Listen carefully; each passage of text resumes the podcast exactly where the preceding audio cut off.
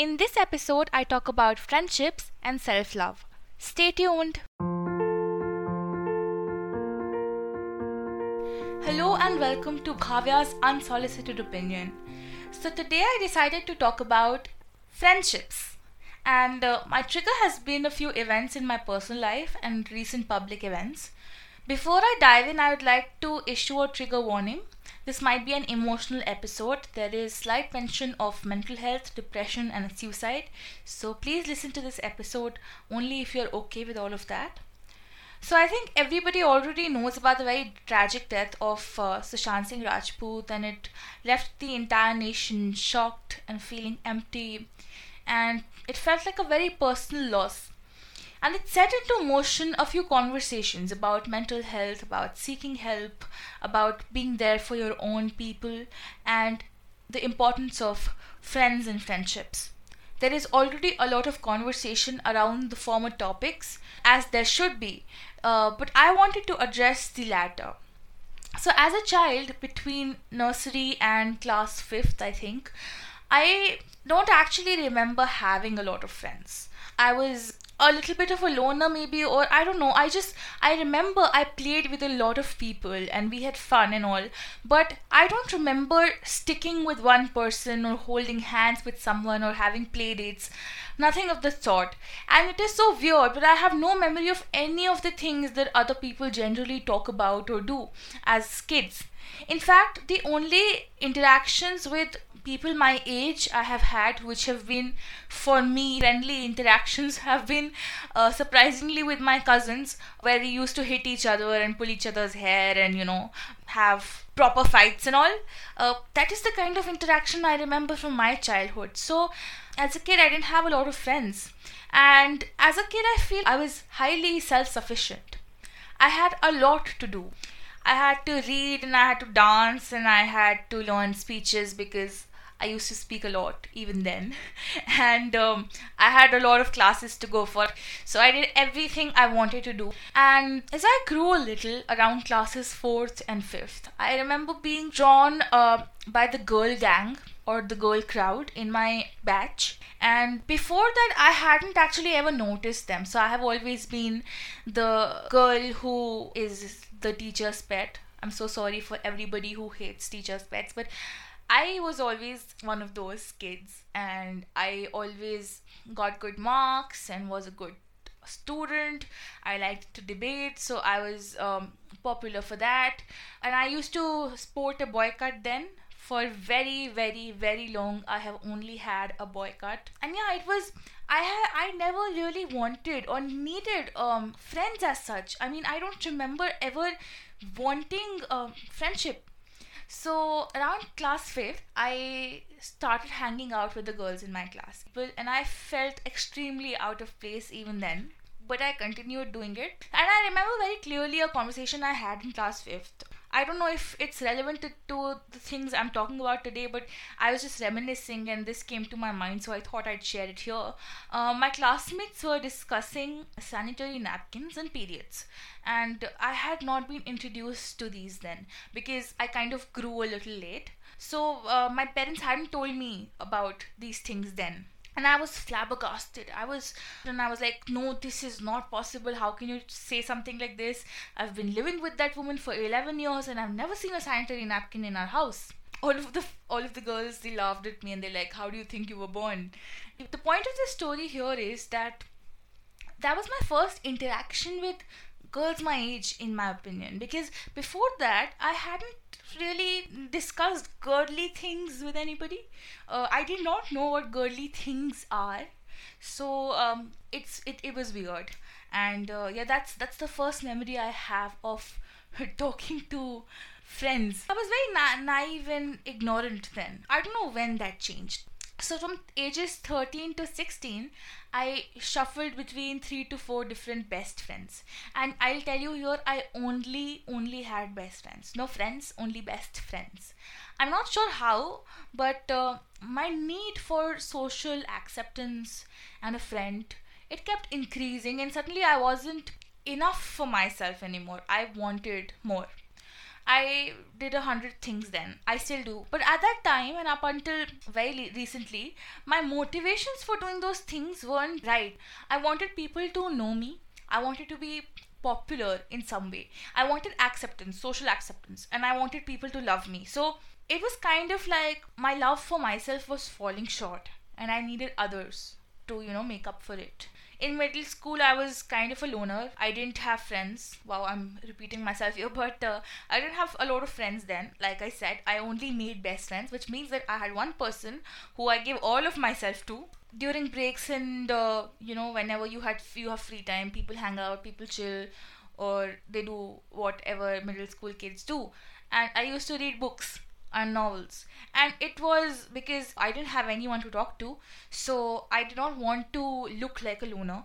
So i used to read a book and you know pretend as if i was the one who rejected everybody and i want to read. Which was also true because i love to read novels but uh, yeah it was both the things. It was me wanting to read and it was also me wanting to avoid people's sympathy or pity. And from age 15 to 18 i found my group so this is what I call the golden years. Um, these were people who seemed very nice and they seemed to understand me. They embraced my weirdness because I'm very, very weird, please. Um, who decided to be weird with me, and I can't lie, these were like these were the best years of my life. It feels wonderful to have company, to have people who are interested in uh, listening to you talk, who are interested in enjoying what you enjoy, who celebrate every day with you. It was it was wonderful. I don't think there is one day of these three to four years that I wish to change. They were the best years. However, as these friendships kind of overtook me, I think overtook would be the right word, I started uh, leaving things behind. So, my habit of reading, I kind of let it go. My urge to learn and explore and, and you know, shine, my need for art and expression, my need to do all those hundred things, it kind of started going down. It got, I got sidetracked, maybe.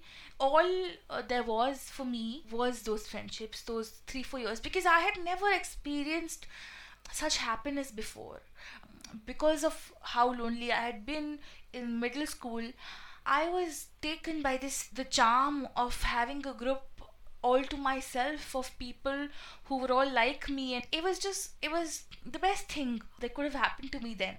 So when I came to college, things shifted. And they shifted so fast and so suddenly that I didn't even feel it until everything I knew about friendship was different all the ideas I had in my head. It was like a castle made of sand, and a wave came, and the castle was no more. But the sand was there. So, friends, I had made my lifeline. It took not more than a week for them to forget that I existed.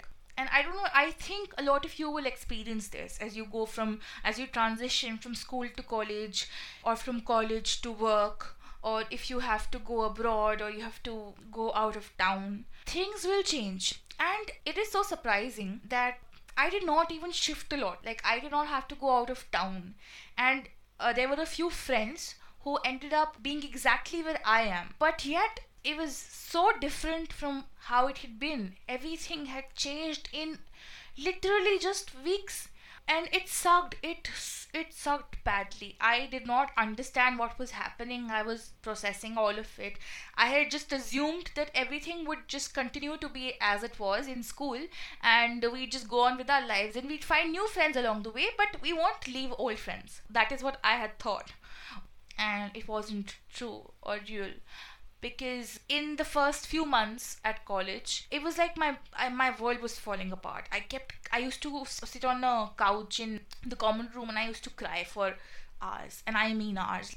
And i have become so used to having so many people around me. Uh, i'm so used to enjoying and you know feeling happy all the time and having so many people to talk to that now that i have no one to talk to or express uh, my feelings to I just feel lost. I have nobody, not, nothing to do. And because I have already left all the activities I used to invest in, I don't even have those to, you know, go back to. I mean, at that time, I thought I didn't. So I was very lost. And um, I realized my glorious years were over. So it took me more than half of the first semester to just come back to normal. But I realized something then, and that realization is basically what I'm going to, what I'm trying to say through this podcast. I realized that I had become so dependent on friendship that I did not even know how to swim to the shore myself because that ship had been taking me to whatever shore I wanted to go to. I had become handicapped in a way. I was utterly dependent on the lended strength I got from these people and these friendships. They were becoming my means to fulfill my dreams and desires. And i realized that is not what i had set out to do. Or i wanted to shine and become something great. And i wanted friends with me along the way but I did not want to do whatever I had in mind through these people. And for some reason, I had lost sight of whatever I wanted in the last three, four years. And again, I say this that I was extremely happy in the last three, four years. I had the best time of my life. I won't change a thing. But I also kind of forgot myself. It made me realize that my parents hadn't raised me to become someone like this. I don't need anybody to tide me over. I am extremely self sufficient and I will always be. And everybody should be. That is how we have been created. We as individuals are enough. Having friends is great, but I think we give away too much of ourselves sometimes. I, I have done this time and time again. There are five kinds of friends. The first kind are the ones that care but they hate effort okay? They are always there for you. They're waiting for you. They'll give you the best advice. They'll always take care of you. But they hate texting you or calling you all by themselves. And if you royally piss them off they're gone. And i think these are the best kind of friends to have. They are my favorites. Then the second kind are the ones who are everybody's friend. So these are the kind that love to talk. They love attention. They love you till you have something to offer to them once you don't, they will leave and they will find new friends because, like I said, they want to be everybody's friends and they are because they have a charisma, they are good at what they do, and so they can attract a lot of people. I don't think they can keep a lot of people. The third kind are the ones who are there for you but they will never show it. So these are the ones who want to maintain a distance. They care but not enough or like not deeply and they love you but with a limit and they are sensible friends. So good ones to have around. And then the fourth ones are lover kind. So they sweep you off your feet and they show you stars and the moon and they come into your life with a bang and then they go away in a poof. Like they'll come in a minute and go away in a minute. You never know what's happening with them these are the fairy tale friends and they never last. And then the fifth kind are the and this is probably my favorite because I haven't had a lot of these, but I like the thought of having these. These are the bitch, I hate you, but I wanna stalk you, so can we be friends type? So basically, like they say, keep your friends close and your enemies closer. This is that kind. And I have been graced uh, with the presence of almost all of these categories and I've decided I like the sixth category the best, which is basically me all alone. I know this will sound very preachy, a little self obsessed, but I feel the quarantine has made all of us realize that while having all these people in our lives is great, we can do without them too. I know a lot of us are struggling. It's a very, very tough and challenging time. But I also feel that a lot of us have realized that we can get through it. That it's okay. The only person who will probably never give up on you is you. So make yourself that strong. Love yourself as much as you can. Do not rely on anyone so much that you have to pick pieces of you when they're gone. They're not worth it. And the next time you go into a relationship or you can go into a friendship, please check to make sure if your partner can love you as much as you love yourself. Because you must have heard this before, but whenever you see a picture, a group picture uh, with you, your family, and say your boyfriend, you know, and I know, and we all know that the first person you look at in that picture is yourself. To see if you were looking right, you were looking nice, if the pose is correct, and if the photographer has done a good job with your face. and then you go on to look at your maybe parents then your boyfriend then your cousins sisters whatever. But the first person you look at is you and i think that is a clear indication of who you value most in your life. It is always going to be you. I know i i have myself thought the entire concept of self love is overrated. Uh, I used to think that before. Now I think friendship is overrated, and maybe neither one of them is overrated. Both of them are required. But we need to find a fine balance between the two of these. And when i'm saying balance i mean more of self-love and uh, as much of friendship as you want in your life. Whatever the case may be try not to be like my 18 year old self okay? Do not give a lot of yourself away. And no one and i repeat no one is gonna stay with you forever. People good people are going to come into your life don't worry about that. But you have to always take care of yourself. That is the most important thing to do. Yeah. Until next episode. Bye bye